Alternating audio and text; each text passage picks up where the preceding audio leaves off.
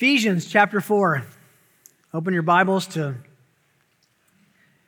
Paul's letter to the Ephesians. Ephesians chapter 4, and we'll continue in our part two of this little study called Christ's Design for a Healthy Church. Christ's Design for a Healthy Church.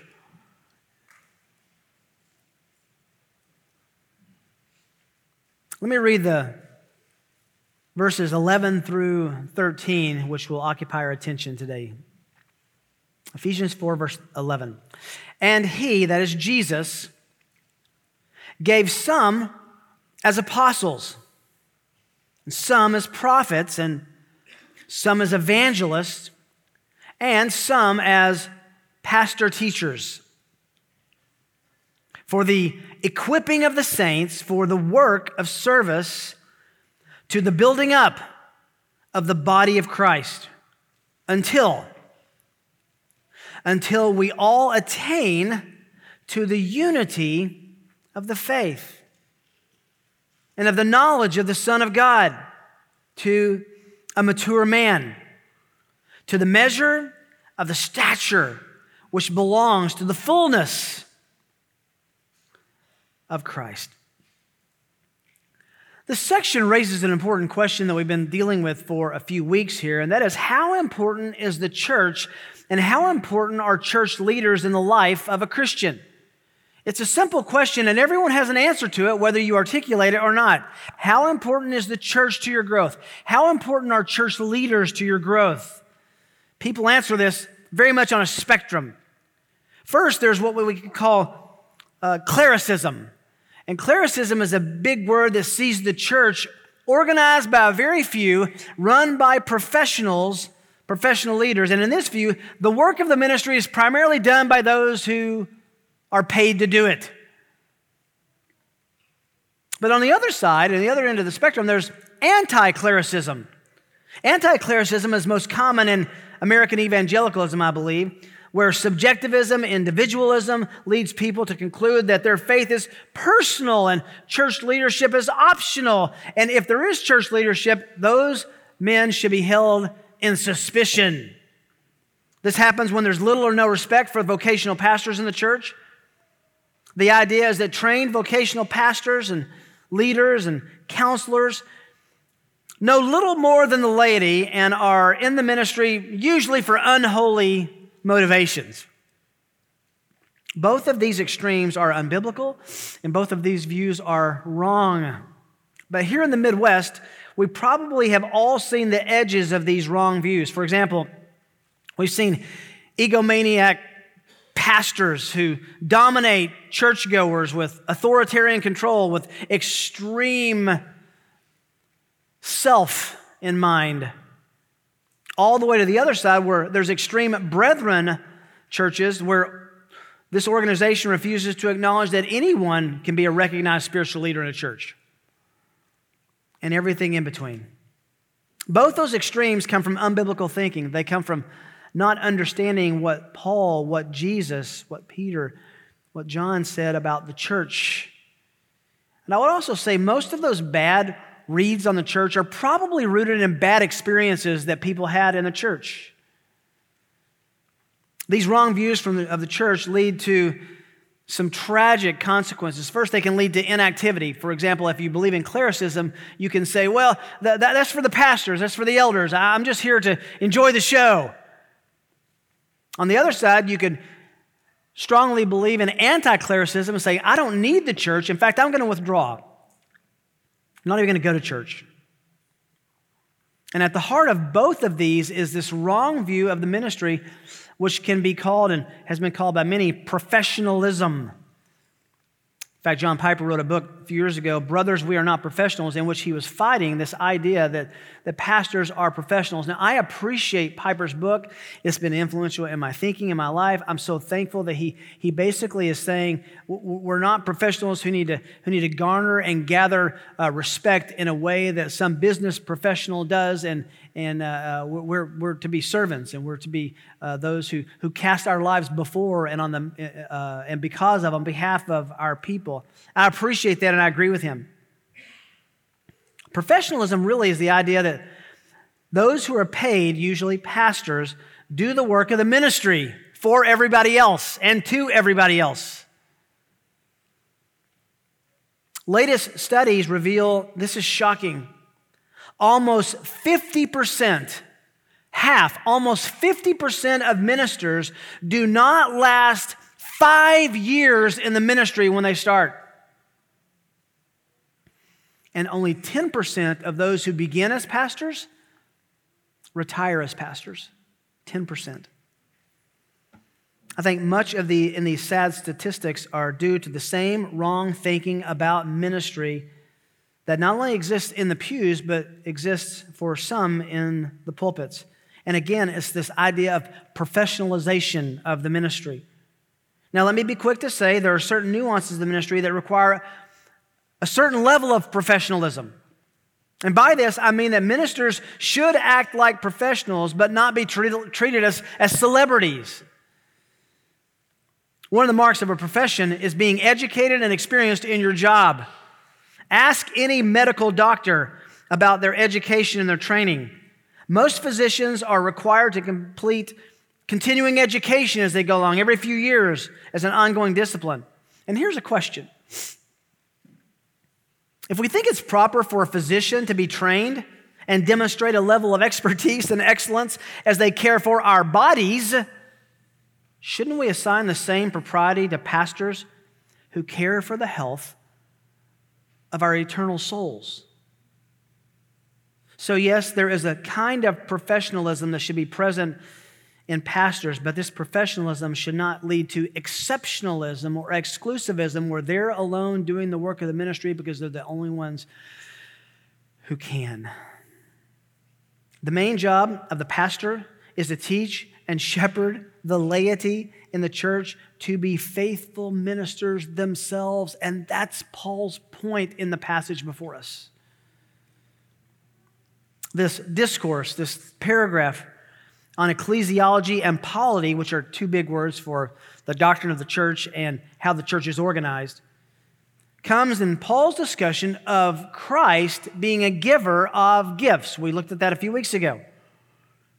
And in verse 10, we see the ultimate aim of Christ giving gifts to people, and that is to fill all things. And the all things there, the specific reference to that is the church, to have fullness in the church, to have worship in the church, to be the main reason for the church, to be the main attraction in the church. We saw in the previous verses that just as a king wins a battle gets the spoils of war and can distribute those to his countrymen. Christ won the spiritual battle, has gifts, and he distributes gifts as the victorious, victorious Savior and Lord over sin, Satan, and self, and gives gifts to men amazingly. We began looking at that in the last few weeks. He wants to fill all things, be the object of our focus and our attention in verse 10. So we began looking at his gifting, which is interesting. He gives to each one gifts, but then in verse 11, he changes to men who are gifted in order to help the gifted ministers in the church, which are all of us, to be faithful. We began looking at this last week three results of Christ's distribution of the gifts. And we got through point one, and we'll get through the last two today. Three results of Christ's distribution of spiritual gifts. The first is gifted men. That's the first result. And we looked at this grammatically. It's very interesting. You know what an article is. We did some grammar work last time. A definite article is a, is a the rather than a, you know, um, and it's, it's, it's a very specific marker. And when there's a definite article in front of a, a, a noun, it means, look at this. This is important. And the last of this list, there's a definite article and then two nouns. And let me explain that because it, it puts those two offices and functions together. So take the word as out because it's not in the original. And he gave some apostles and some prophets and some evangelists and some pastors, teachers, pastor teachers. Remember, God prophesied through David which Paul references in verses 8 to 10, that Christ would victoriously share gifts with men. Each one would receive a gift in verse 7, but here these are each These are men that God gifts for unique functions in the church. And he gives a list. And we studied this with intensity last time, so I won't belabor it. Uh, remember 1 Corinthians 12, 8, there's an order to this list. 1 Corinthians 12, 28, God appointed to the church first apostles, second prophets, third teachers, and then he says the rest of the gifts. So the apostles and prophets, we learn in chapter 2, verse 20, and in chapter 3, that these were the foundational starting blocks of the church. Why? Because they received revelation and they prophesied revelation, which would ultimately become the New Testament. Then he talks about evangelists. These are the best way to understand that is modern day missionaries, those who would take the gospel to places that hadn't been taken before. And then he says, and some pastor teachers, pastors and teachers. And we looked at the fact that these are men given to the local church. It's a, it's a perpetual office in the church until he returns that are shepherds who care for the souls of people in the church primarily through teaching. And we'll look specifically at that in just a moment. Preaching, teaching, articulating doctrine, talking about what the Bible says explaining what the Bible means, and showing how the Bible applies. Those are gifted men that God gave to establish the foundation and the beginning and the ongoing ministry on and with the church. Now we turn to a second result of Christ's distribution of gifts, and it involves you. Equipped ministers. I know what you're thinking when you see the word ministers. I grew up and the word minister was our pastor. That's not what I mean, and that's not what Paul means here. Ministers is equivalent to the word saints. Verse 12, equipping of the saints. That's you. That's everyone who's a believer. That's all Christians equipped ministers, but he expects you not just to be a saint who's holy before the Lord, who, has been saved by the Lord, but someone who's doing ministry. That's why we're using the word ministers, equipped ministers. Verse 12. He gave this list followed by pastor teachers. Why? For the equipping of the saints for the work of service to the building up of the body of Christ. Now, let's begin at the end of verse 12 and work backwards. I think it's important. The goal he has in mind here is a coordinated effort with all the saints doing the work of service. Why? For the building up of the body of Christ. Now, regrettably, there has always been a very vocal minority of people who believe that their Christian experience can operate outside the local church, without involvement in the local church, without commitment to the local church independent of the local church. Folks, this concept would have never made any sense to Paul or to Jesus himself. There is no such concept, and we'll see this when we get to Ephesians 5. There's no such concept of saying, I love the Lord, but I hate his wife, hate his bride. He parallels Jesus and the church and a husband and wife. It would have been farcical to say to Paul, you know what? I'm a Christian. I love the Lord. I follow Jesus, but I don't want anything to do with, with the church, his bride, the one he died for, the one he loves, the one, the, the group he said he would build. There's just, that should be a, that should be an incongruent idea in anyone's mind who's read their Bible, but we still have some people who believe that they can exist independent of the church. They can grow independent of the church. They can worship independent of the church. They can serve outside the church. Think of this. We learned that each one is given a gift. You are uniquely and especially gifted and made in a special way to build up the body of Christ. You can't build up the body of Christ so much in Ukraine, in China, and the, in the underground church. You, you can't do much there. You can give, you can give missionaries, but building up the body of Christ has baked into that definition the people that you go to church with. It's your local church. Those are the people you build into, those are the people you build up, those are the people who build into, into you. It's a local church. So the question then is how do we accomplish building up the body of Christ? Building up means to make it stable, to make it finished, to make it complete. How do we build into this body of Christ? Well, he tells us in the first part of the verse by being equipped, which means by being prepared. The equipping of the saints for this work of service. The gifted men of verse 11 are gifted for the specific goal of equipping the saints for the work of service. Now, this word equipping is a really interesting and important word in Paul's vocabulary. It means to fit properly, to restore to an original condition. Very interestingly, this word was used in Paul's day as a medical term for the setting of a bone when it was broken.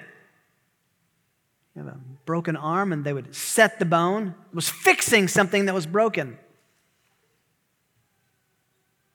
We are called to come to spiritual leaders in our local church and be equipped, corrected, set in line, set in order, restored to a proper theological condition. Now, for what? For what? This was a surprise to me actually when I was looking at this equipped for the work of service. Now, usually the word used, there are four or five words that we translate servant or service in the, in the Greek New Testament. This, is an, this one took me unexpectedly. Usually it's the word doulos. Maybe you've heard of the word doulos. It's the word for slave, it's the word for servant. This is not the work of doulos. This is actually the word, same word that we translate for deacon, the word for diaconate. Now, that's a little confusing unless you really dig down into it because we usually say, oh, deacons, it's an office in the church. And is this calling us to be deacons? No, no, no, no. It's actually that's the reverse polarity of what Paul is saying. To deek, as we say, to diaconate, to, to, to serve means that you know how to minister to people's lives and needs. In fact, the office of deacon is just someone who has an official office of service in the church. But all of us are called to be servants, those who serve. Yes, there are to be official recognized deacons in the church. That's what Paul tells us in 1 Timothy 3. But every believer is to be trained and ready to serve, get this, in the ways God has gifted you and in the ways that we've been equipped in his local church. Said another way, the church cares for its own through the service of each person, one to the other. you are your brother's keeper in the church.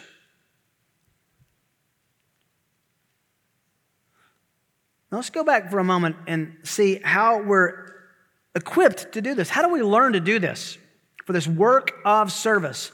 It is a work, by the way. It takes effort, takes intentionality, takes deliberation. It's a work of service. How do we learn to do this? Where do we learn to do this?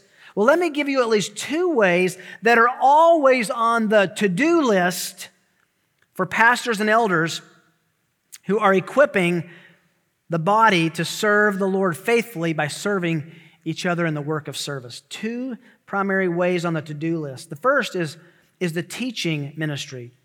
There's teaching the meaning and application of God's word. That's why Paul calls these men pastor teachers at the end of verse 11. God's word is the sustenance of every healthy soul. Is that, can I say that again? God's word is the sustenance of every healthy soul.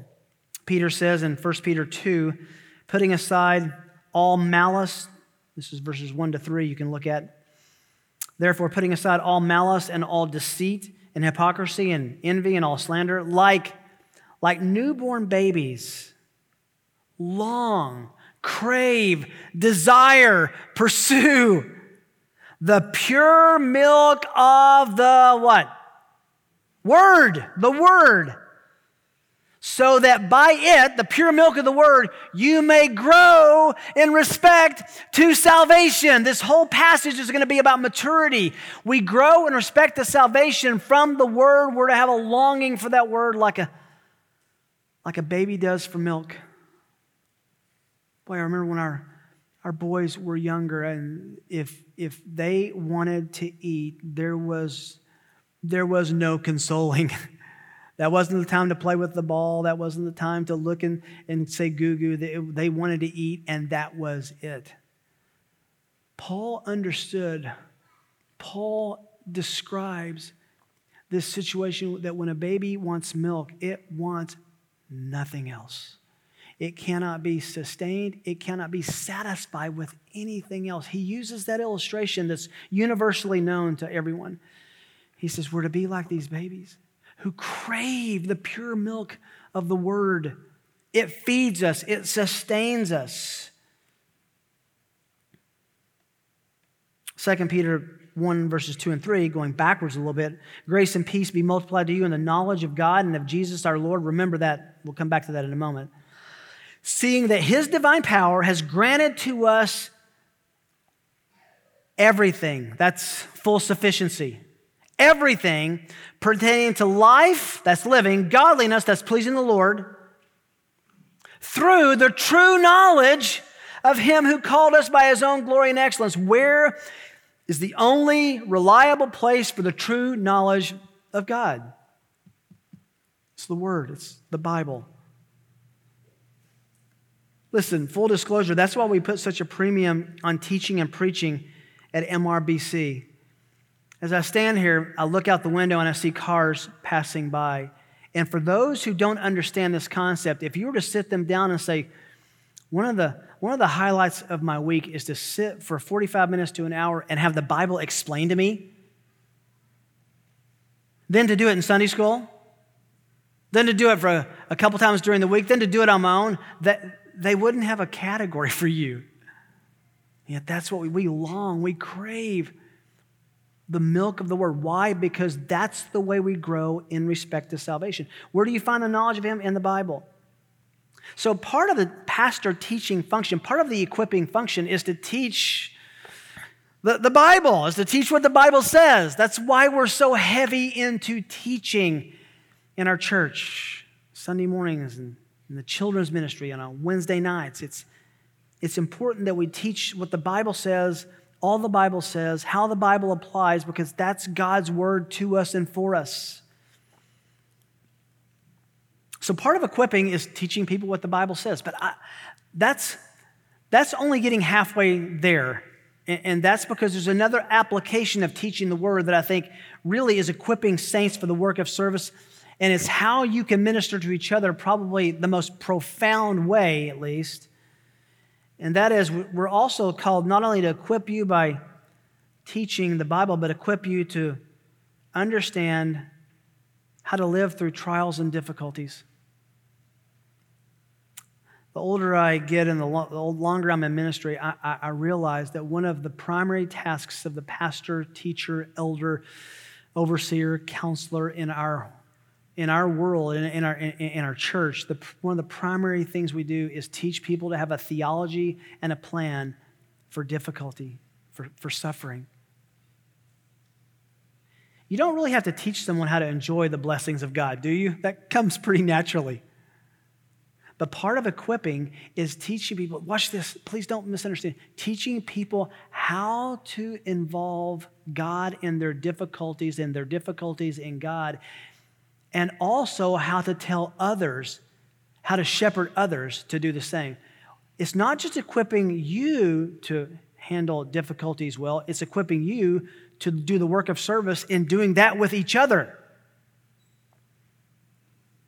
God uses trials to test our faith and produce endurance. James chapter 1 verse 2, consider it all joy, my brethren. Such an interesting passage. Be joyful, my brethren. Not if, I wish you said if. When you encounter various trials, they're guaranteed. Consider it all joy, my brethren, when you encounter various trials, knowing, knowing that the testing of your faith produces endurance, the ability to continue on in life. Life and godliness. And let endurance have its perfect result so that you may be perfect or mature and complete, lacking in nothing. That's sufficiency. If you're equipped, if you're equipped with the word to know how to deal with difficulty and you lack nothing, that's equipped. If you lack wisdom, let him ask of God who gives generously, without holding back, without reproach, and it will be given to him. But he must ask in faith without any doubting. For the one who doubts, this is interesting, is like the surf of the sea driven and tossed by the wind. That's the exact illustration Paul will use in our next passage, in our next study, for doctrinal instability. For let, let not that man expect that he will receive anything from the Lord, being a double minded man, unstable in all his ways. You put all that together, I think pastor teachers are called to teach the standard and the theology, the regulations and the joys and the rewards in God's word, the revelation of God Himself, and to teach how to navigate through the difficulties of this world until we get to heaven in a way that that theology matters. And then not only to teach the body that, but the point is then you do the work of service by holding each other accountable and teaching each other that. This means combining biblical teaching with soul care through difficulties. I think it's interesting, very interesting. You might want to look here in Psalm 119, Psalm 119, beginning in verse 65, is the 10th uh, stanza of that psalm that the psalmist weaves together and combines God's word, teaching God's word, loving God's word, and navigating through difficulties, and how that really is a part of the equipping process that God uses to make us complete in Him. Psalm 65, excuse me, Psalm 119, verse 65. You have dealt with your servant, O Lord, according to your word. Listen to this emphasis on, on Scripture. Teach me good discernment and knowledge, for I believe in your commandments. Verse 67 Before I was afflicted, before I had difficulty, before I had these trials in my life, before that, I went astray. I, went, I wandered off course. But now I keep your word. How? Because he had seen God's sustenance God's help in the word, and he was trained by the affliction to obey the word even deeper. He keeps going. You are good and you do good. Verse 68 Teach me your statutes. The arrogant have forged a lie against me. With all my heart, I will observe your precepts. Oh, if that were our, if that were our passion. Their heart is covered with fat, but I delight in your law. And then, then verse 71, which you kind of scratch your head and you say, Is that in my Bible? And it is. It is good for me, the psalmist says, it is good for me that I was afflicted, that I had a, a trial, trials, that I experienced difficulty. Why? That I may learn your statutes. Do you see how the psalmist weaves together shepherding through life means learning the word to learn how to use the word in difficult times so that we can learn to obey the word better. And it's this building maturity that happens as we interact with trials and the word and the word in our trials. The law of your mouth is better to me than thousands of gold and silver pieces. What is he saying? the result of learning God's word from gifted teachers in the church and learning how to navigate life's difficulties from these pastors and teachers and elders and people who love your soul. That generates your ability to help other believers in the church to live faithful and satisfying lives in Christ. God intends not for you just to learn how to live before Him, not just to learn what, what He's like and what He does. He intends for you to know that and do the work of service in teaching that to one another and caring about one another's souls so that you can speak into life because you've been equipped to do that. It's not just for the pastors and teachers to say, here's life and how to live it. It's for every saint to know their gifts, to understand God's word, to understand how God uses the difficulties of life. Put that in your own words and your own experience. and love each other and do the work of service by ministering to one another to the building up, the maturity, the health of the body. You're involved. You're called to be involved. We need every one of you.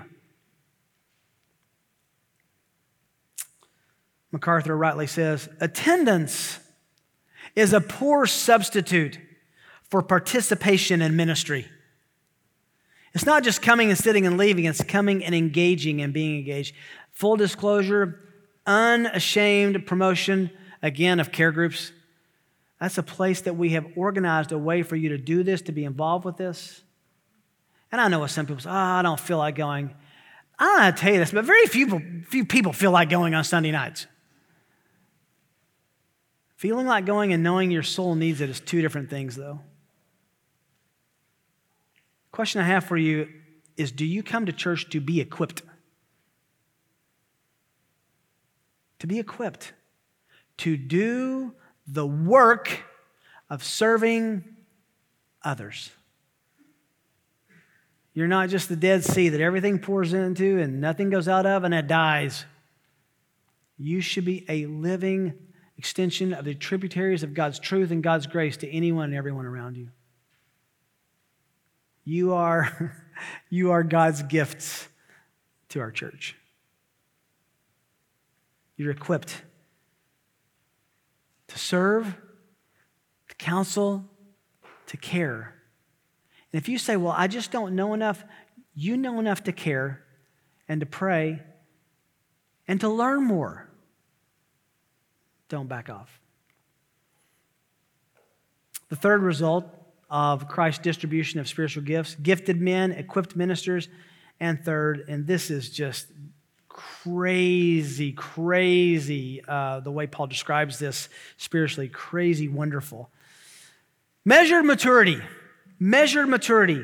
Because what he's going to command us to do is impossible. He's going to tell you, are you ready for this? I want you to be and act like Jesus. How's that worked out for everybody? And yet, that's the standard.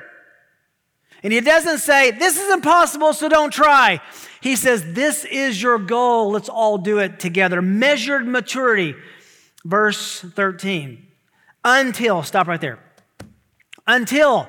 Now, this could mean, well, until, uh, you know, if we're going to, if we're going to be mature. Uh, we, don't, we don't stop trying to equip each other and equip the saints and, and try to uh, build up the body of Christ um, until Jesus comes and then it'll happen. No, no.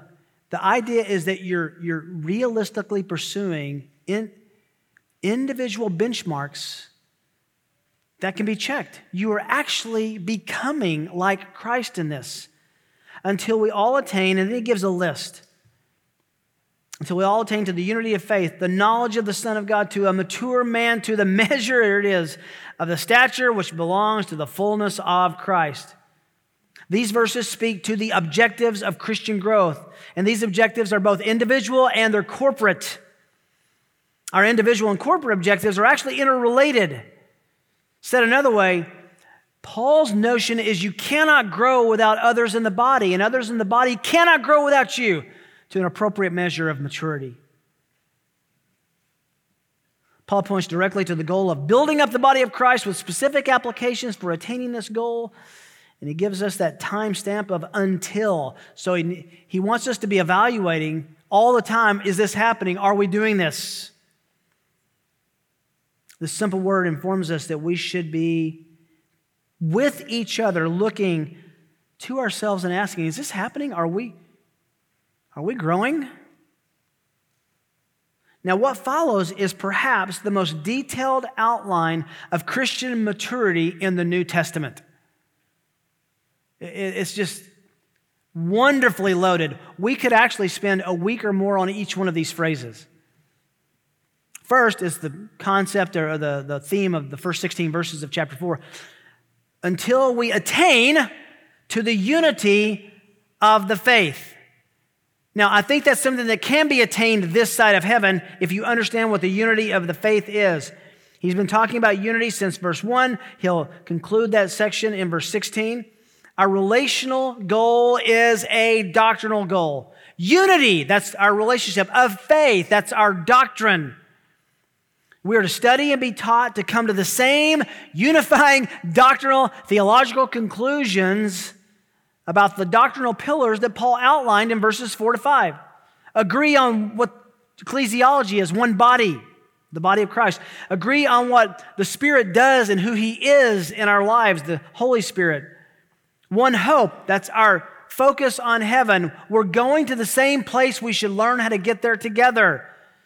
One Lord, He's the one waiting for us at the end. One faith, that's not just faith in the gospel, that's the corpus of, of everything we believe that's, that comprises our faith, what we have faith in, what we believe. It's our doctrine.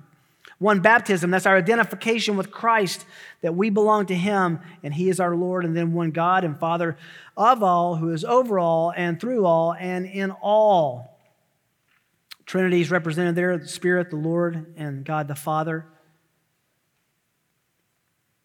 And just like in verse 5, faith is described not so much as faith in the gospel, as wonderful as that is, but he's describing a confessed body of Christian doctrine I think that's what he's saying right here the unity of the faith. Again, that's impossible without teaching in the church and organizing our thoughts around confessional statements and doctrinal statements and saying this is what we believe the Bible says and this is what we believe the Bible doesn't say.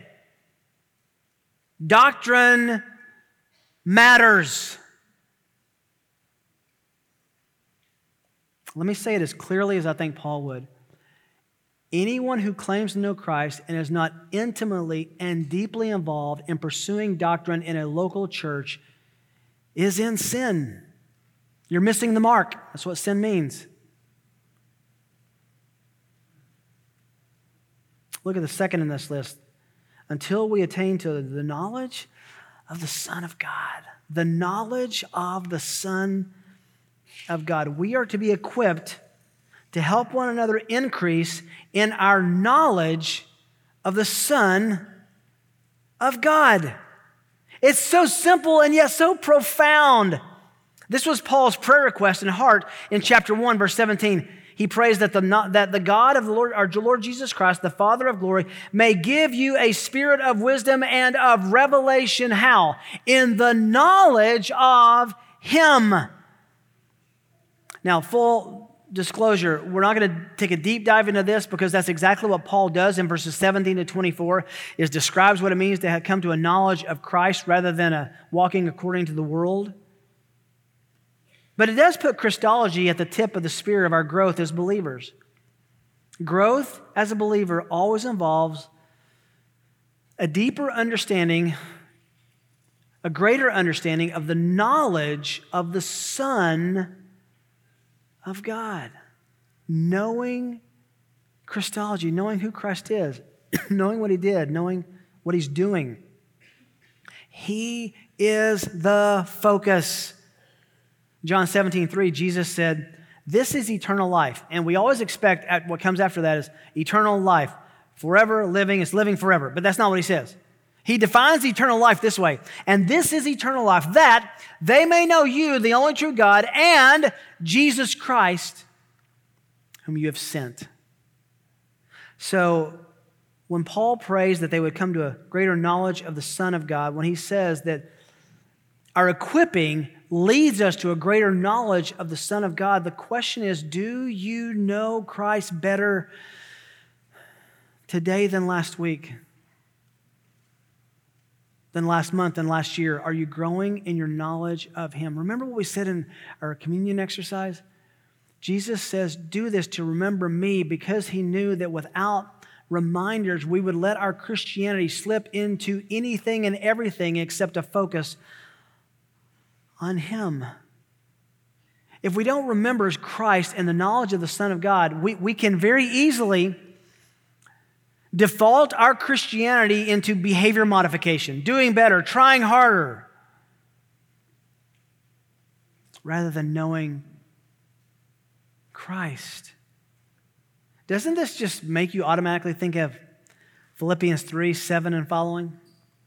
Whatever things were gained in me, Paul says, those things I've counted lost for the sake of Christ. More than that, I count all things to be loss in view of the surpassing value of knowing Jesus, my Lord. Implication of the resurrection is unmistakable. You don't know someone, have a relationship with someone who's dead. He wants to know Christ, may be found in Him. Then he weaves the doctrine there with the justification by faith alone, Christ alone, righteousness not of my own, derived from the law, righteousness only in Christ, that I may know Him. You know, I think it's probably a universal struggle that when we when we have difficulty in our faith, that probably what we've done is shift our focus from our faith in Christ Himself to our faith in the things of Christ. We don't have faith in faith, we have faith in Christ. We think of Him, we, we meditate on Him, we imagine Him as presented in the Gospels. He is the focus of our faith.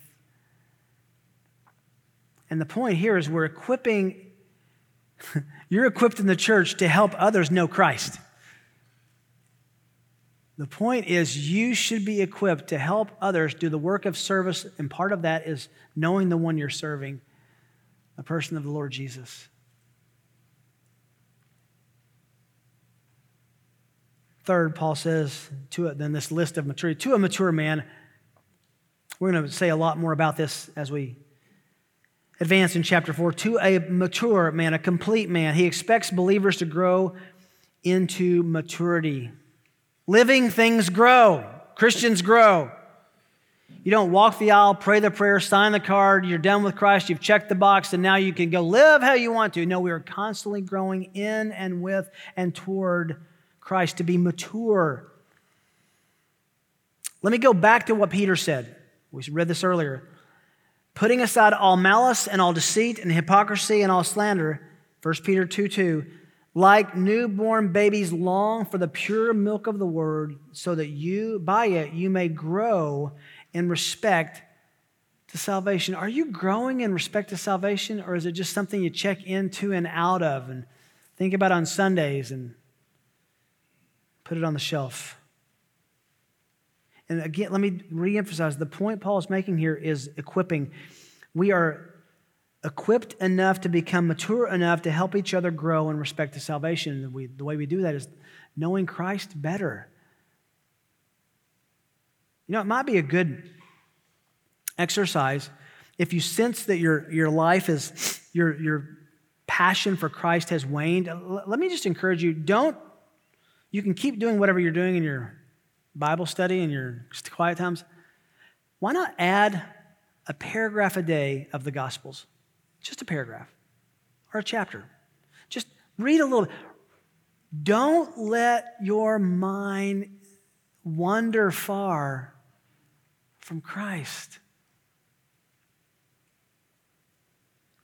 Why does he say that? Because the fourth in this list of maturity is to the measure of the stature which belongs to the fullness of Christ. This is nothing short of amazing impossible and possibly presented. I know that sounds like a, a, contradiction, but that's exactly what he's saying. Our growth is measured by nothing less than the fullness of Christ's stature, his character, his likeness.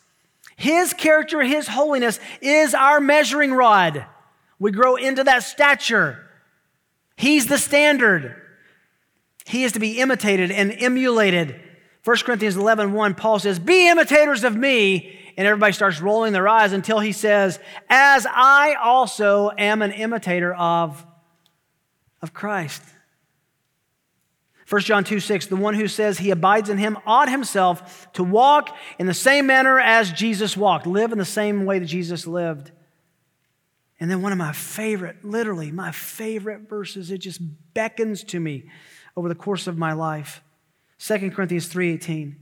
But we all, with unveiled face, beholding as in a mirror the glory of the Lord, are, listen to this, are being transformed into the same image from glory to glory, just as from the Lord the Spirit. What's he saying there? We're growing into the image of Christ.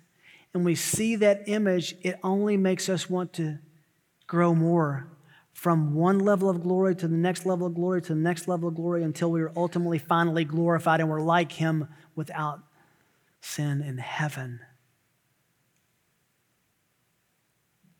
This will be Paul's focus beginning in verse 13, and we're going to spend a good deal of time there, several weeks on this. For now, the question is how has God gifted you, and are you being equipped to use those gifts to help others around you mature into stronger believers?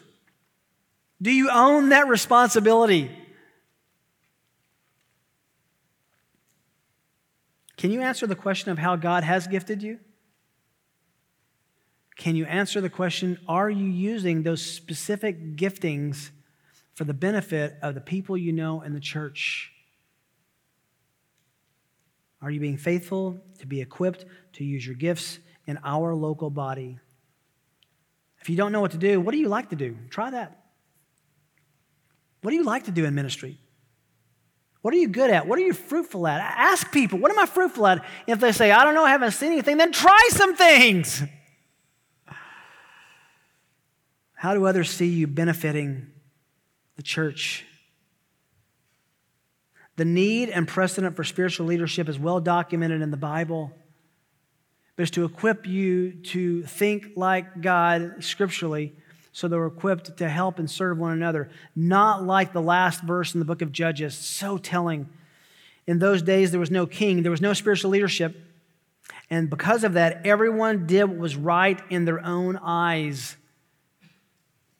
without biblical leadership, not Rick or the elders or pastors, without, without biblical leadership and instruction, you will default, we will all default into doing what's right intuitively in our own eyes. And we come to God's word every week to be corrected and equipped to think rightly. So, if we're careful to listen to Paul in this section of Ephesians and be vigilant to apply what he's teaching us about the church, I think we will have no lack of genuine spiritual leadership and no absence of genuine care for each other's souls in our local body. Rick, are you getting in our kitchen? No, Paul is. he is putting his apostolic finger in our chest and tapping us and saying, Are you faithful to do the work of service? And if you're not, is it because you're disobedient or ill equipped? And if it's ill equipped, let's work on that.